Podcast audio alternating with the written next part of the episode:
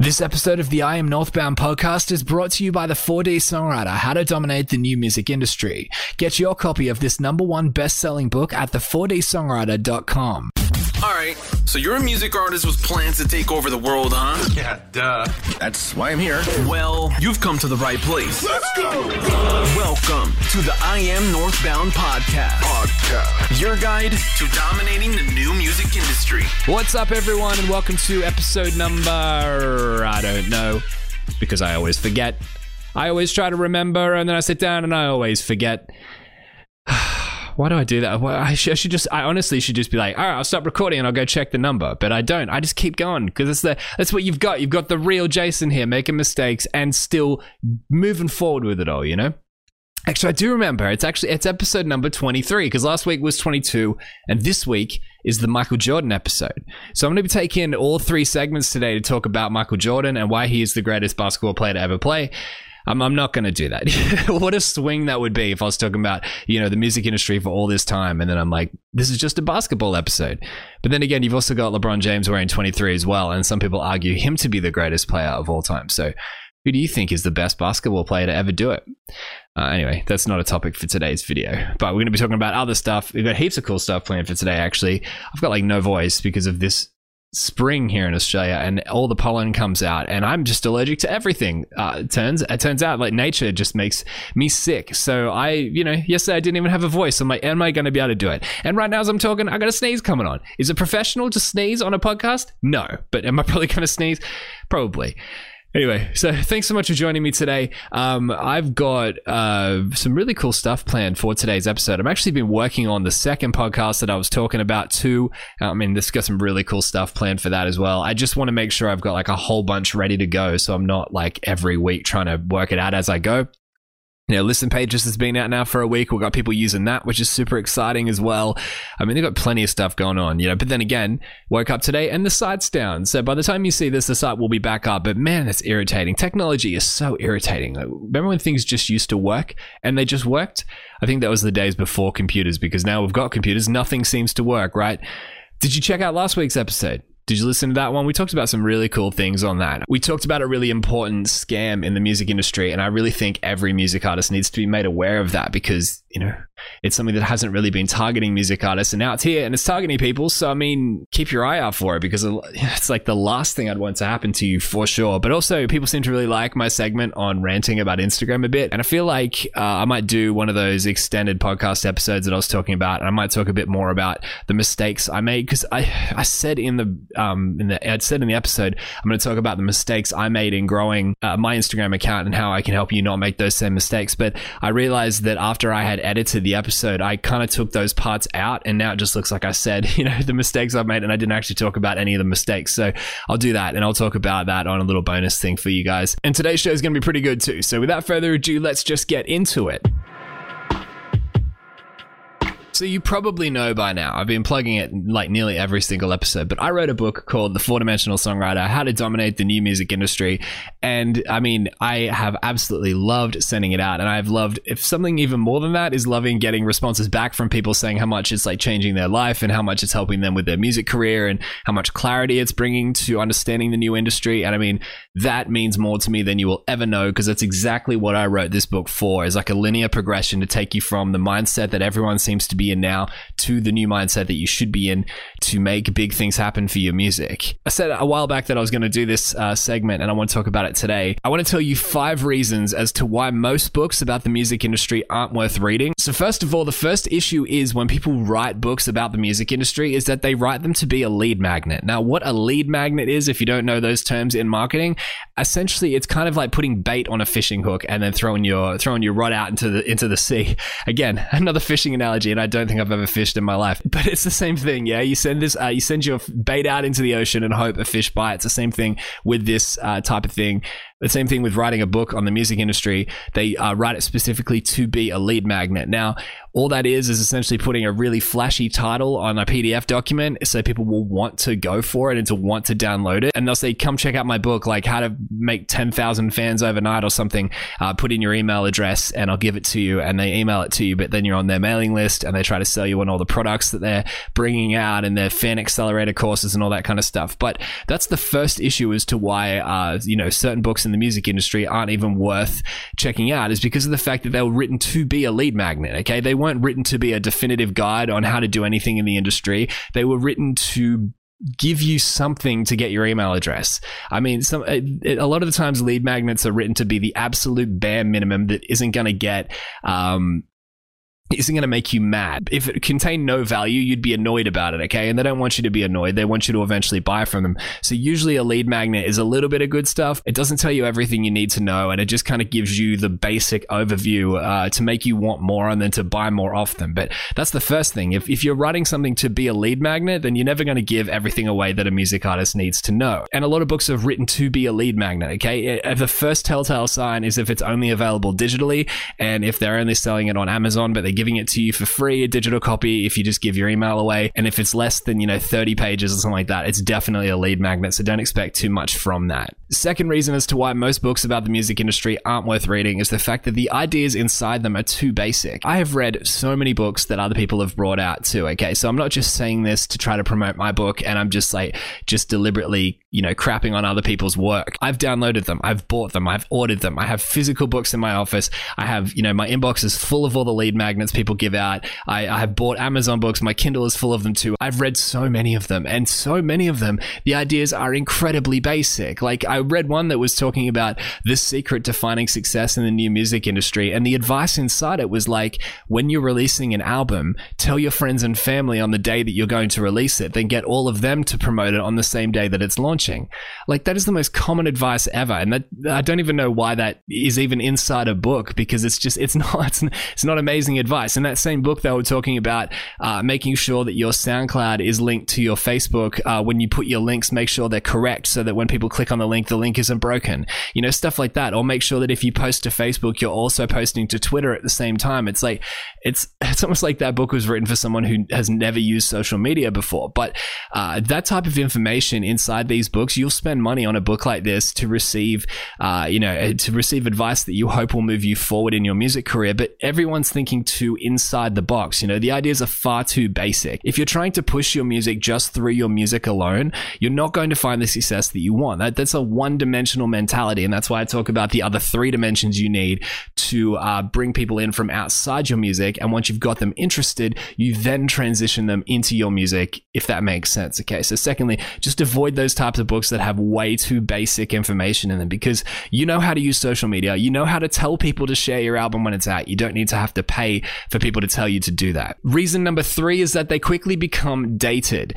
That was the issue when I first wrote my book is that I didn't want it to become dated because if you look on Amazon and you type in music business or music industry or anything like that, and you see a book that looks fantastic and it looks to contain everything you want, and it might have it might have had the exact answers in it, but then it says published 2014. You're like, well, none of that's relevant anymore because the music industry moves too quickly. So that's the issue with books about the music industry. If they contain too much of a specific advice, if they contain, uh, you know, exact step by step methods on how to do anything, they're going to become dated very quickly. And that's exactly why in my book, I try to talk about the general mindset behind it that is kind of evergreen. So you can use it all the time. If the social networks change underneath you, that's fine. You can keep using this same method over and over again. It's kind of like uh, the general formula. But uh, I'm not telling you in my book like how to set up and run a Facebook ads campaign because that could change tomorrow. You know what I mean? I could have written that book two years ago and talked about how great Facebook pages are, and now it's out and Facebook pages suck. So, of course, you wouldn't want to you know, you wouldn't want to get my book then. But obviously, you've got to be looking for that inside the books that you're looking for. If you're looking for books on the music industry, check that they were published more recently because uh, most people, when they write about the music industry, are just talking about the music. They don't know about the other three dimensions. So all they can do is talk about the music itself. And in that case, make sure that the information inside it isn't dated before you make a purchase. The fourth point is that a lot of people out there releasing these books don't tell the full story. Now, this kind of ties into the point about it being a lead magnet because these same same type of people will do this as well. But a lot of the times, these people have crazy expensive coaching programs or, you know, courses or something like that to try to get you to pay hundreds of dollars for that kind of thing. So they don't want to give you everything away in their book. They want to give you like a little bit, but they want you to pay for the rest. Keep that in mind when you're looking at purchasing books about the music industry, okay? Because if you're buying something that's like a real hardcover book from Amazon, you got more chance of it actually being a representative of what the best thing an author can offer you. But again, if it's like a PDF document or something like that where the cost to produce it is super low, chances are they're just trying to give you a little taste and get you to pay for the full thing. Now, obviously, if you want to buy something, you want the full answers, right? So make sure you get something that is real, physical, because that gives you the best chance of it actually containing everything you need to know to actually make it happen. Uh, because, you know, there's no good uh, buying a book to find out 10% of it, then have to pay, you know, $1,000 for a training program to learn the rest, the actual stuff that you really want to know. And lastly, my final point is that most books about the music industry contain far too much fluff. Because when I read them, I actually kind of like gauge the percentage of the book to find out um, how much is said or how many pages go by before actual value is delivered. Now, I'm not being too critical. As long as they tell you anything that can help help you with your music career, I consider it to be valuable, okay? Uh, but I count how much of the book has gone by before they actually get to something like that. I read one book in particular that, I mean, I won't say their name. I mean, I feel like that set me up to have to say it because I don't want you to go and buy it for this reason, but I also, I'm not here to shame people. But I read that book and found out that 43% of the book went by before they said anything of value. It just was complete fluff in the beginning that gave no actual uh, practical or um, advice that you could actually apply apply to your career. And that's 43% of the book. Like if you look at mine, that's roughly like what half the book has gone by all that because you know filled with nothing so it's so silly that's why you've got to i mean it's hard to do this without reading reviews or whatever but you've got to make sure that whatever book you get uh, actually contains actionable advice uh, pretty much from the beginning. And that's something that I tried to do with mine. I tried to make sure that pretty much from the beginning, I'm instilling value or something that uh, can help shift your mindset. I really wanted to make sure that essentially from page one, you're like, this is valuable. You know, I would hate to think that I released a book that's 43% of fluff before I even talked about anything that could help you. Okay. Now, obviously, that's five points as to why most books about the music industry are quite, uh, you know, are probably not worth your time to read because I feel like the biggest point is that even if they do everything right and they're not out to try to sell your program, even if they have the best intentions, most books about the music industry become dated super quickly. I've even read the dated ones and tried to pull out information out of them that I feel like is still kind of relevant.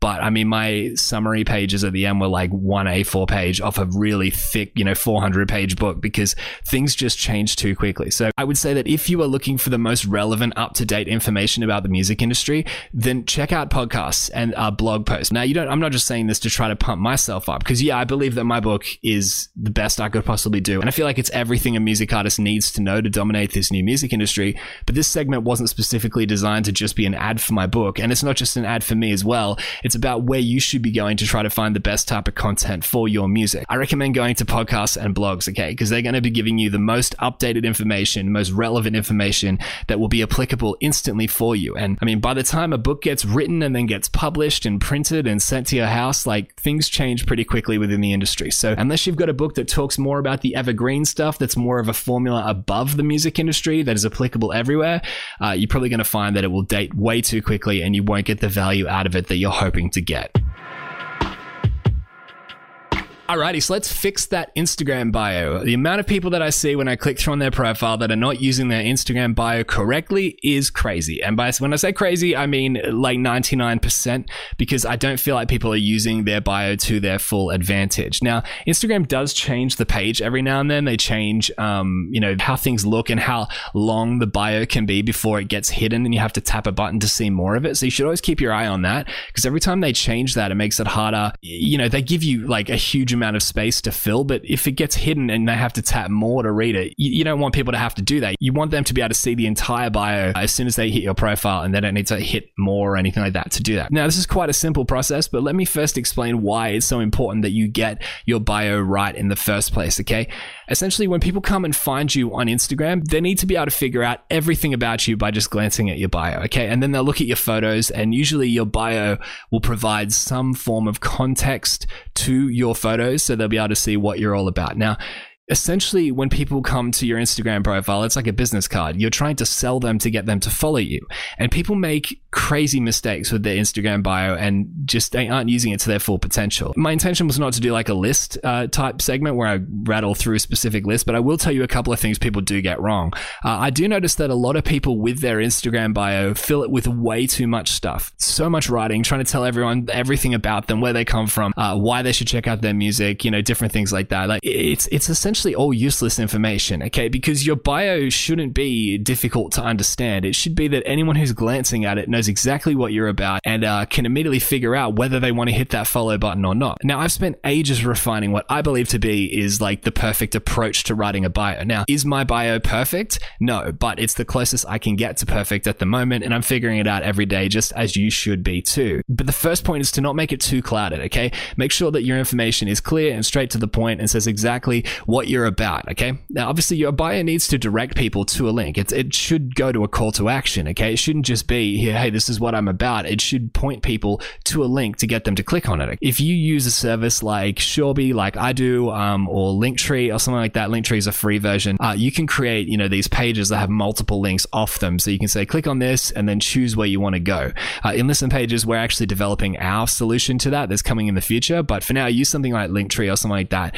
Uh, it's a free option that's really cool. Now, obviously, if you're trying to get people to click on that link, you need to make that clear and you need to also be communicating to people why they should be clicking on that link in the first place. You can't just say, hey, here's my link and don't even put any context to it or anything like that. You know, some people just put an emoji pointing down onto the link, but that's not enough. People haven't yet built that reason why as to why they should want to check out your, you know, your content in the first place. So you've got to give them that reason first. So you do that by making sure that your bio is super clear and straight to the point. Now, the issue that I see a lot of people do, I feel like they get halfway there. They make their bio super clean. Uh, they use like emojis at the start to break up their um, information inside their bio, which is a super clever and a really cool thing to do because visually that does break up your points and makes it much easier to read. And I think that it makes it more attractive for people. Plus, emojis add, just like GIFs do, like extra context to your sentence because it changes uh, the way that they read it in their mind. Like if you write a sentence and they put the sunglasses emoji instead of like a grinning face or a tongue pokey outy face, changes the whole context of the sentence. So it allows you to do that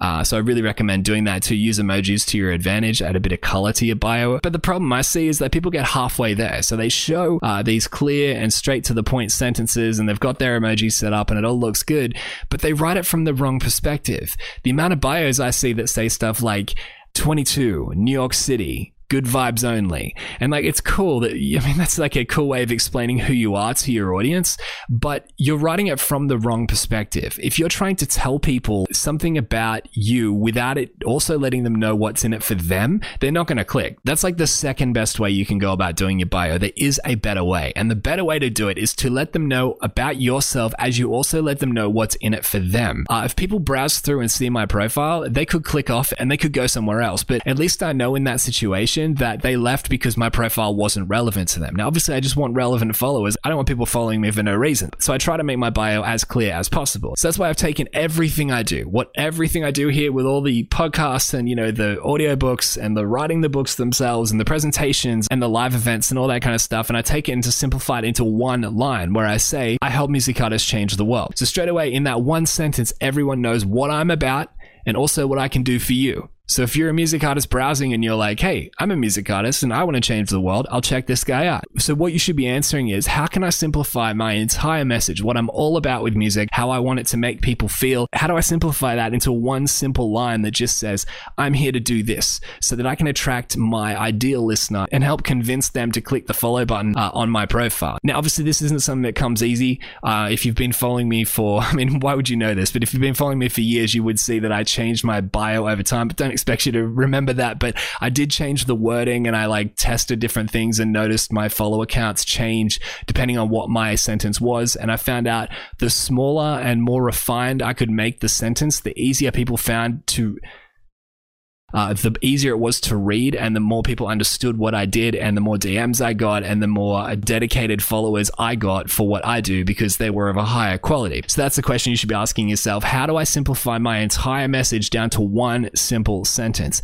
Then use that as your bio. But also keep your eye out for how it affects your follower counts, okay? Notice if it actually results in an increase of followers. And if it does, and try to refine it more and see if that helps you even more. But you won't know until you test it. So don't just set a bio and assume that it's perfect break everything down into one single sentence that sums up everything about you and why people should follow you. Remember, people are browsing your profile thinking, what's in it for me? So make sure you clearly communicate what's in it for the listener when they choose to hit follow. And underneath your bio, make sure that you direct them to a link that they can click on to find more of your content. So, the last thing I've got to talk to you about for this episode is to draw your attention to the progress you are making as a music artist and to ask you the question Are you taking a step forward every single day? Are you moving closer toward your music dreams every single day? Are you able to go to bed each night and reflect upon what you did that day?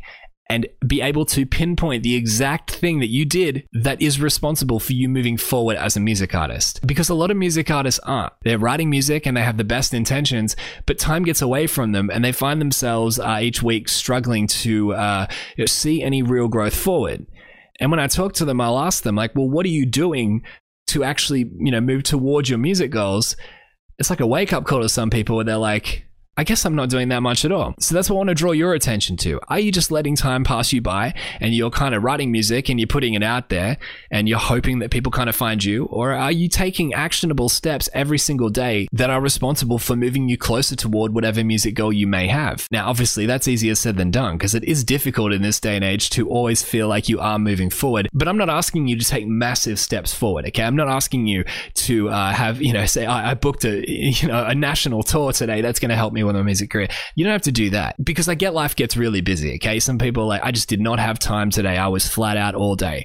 But what about when you had five minutes? What if you're on the train on the way to work or on your lunch break or something like that? When you've got five minutes to sit by yourself, you could have sent an email out to someone that you could collaborate with, for example, or a booking agent, or if you wanted to try to network with another artist to get on a show with them or something like that. Like there are a million ways that you can step towards your music goals, but I want to challenge you to do that. I want you to make mental note of when you do something each day that is going to result in you taking a step closer towards your music dreams because the easier you can get into a habit of doing that, the easier the process becomes. There is a really cool technique for doing this called the Seinfeld technique because Jerry Seinfeld was the one who talked about this like 20 years ago. And it is kind of dated in the way that you go about it, but it does really work. Okay. First thing you do is go get a wall calendar from just a cheap store or whatever. You can find them, I guess, in the $2 stores or whatever. Put it up wherever you will see it often. Okay. There has to be something that you will see in front of your eyes often. People have said put it above your toilet if need be, just wherever you're going to see it often. Now, what you want to do is keep a Sharpie marker nearby. And every single day that you do something that's going to help you progress towards your music goals,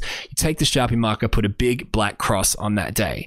Now, sounds very simple and it is very simple, but the magic comes from the more you do it. You have to commit to doing it for two weeks. Okay. So for two weeks of your life, tell yourself every day I'm going to do something that is going to step me closer toward my music goals. So every night when you go to bed, you can reflect and think about it and go, what could that be responsible for? Like me sending that email, what if the person wrote back and, you know, go down that trail of like, it could end up here. What if they don't write back? Well, then I'd need to follow up and you go down there. So you start thinking out your plans and how to actually achieve them. And then you'll set tomorrow's goal. Okay. Well, you know, if they haven't written back, I'll follow up with them tomorrow. And if they don't reply, then maybe next week I'll give them a call. You start to approach your goals with a whole new angle and it makes much more sense. But if you commit to two weeks of doing this task, things become much easier. And the reason it does, as Jerry Seinfeld says, is that after two weeks, when you see the chain of black X's where you haven't missed a day, it becomes pretty difficult to want to miss a day from there on out because the goal then is, is just about keeping that streak going. You've already built two weeks of streaks. Now your goal is to not break that chain. So every single day, do something for your music career and it becomes habit forming. They say it takes uh, 30 days to actually develop a habit, but if you've done it for two weeks and you can see that big of a chain on your calendar, you'll start wanting to do it more and more because it becomes part of a game. Now, an extra little thing that I've found works really good for it is if you keep the calendar near where you normally have spare time. Like the joke is, you know, in the toilet, for example. But if you do keep it in the toilet and you're in the bathroom, you think to yourself, you know, I've got five minutes. I'll quickly send an email now because I see my calendar and I'll mark it off on the way out. Like stuff like that. But in the kitchen, if you find yourself, you know, eating your breakfast each morning, maybe you do a little music task there and you help yourself move towards your music goals. Because in reality, when it comes down to it, these goals aren't going to achieve themselves. Okay. If you've got plans for where you want to take your music, you have to be taking actionable steps each day to make them a reality. Because if you're not, I mean, nothing's going to happen. Thank you so much for listening to this episode of the I Am Northbound podcast. I hope you loved it. Why not check out another episode? I'm sure you can find one right below wherever you found this one. But before you do, make sure you subscribe if you haven't already. Come subscribe to the YouTube channel if you want to watch these episodes as videos, and it would mean the world to me if you could share this out to your followers. That way you can help me help more artists change the world.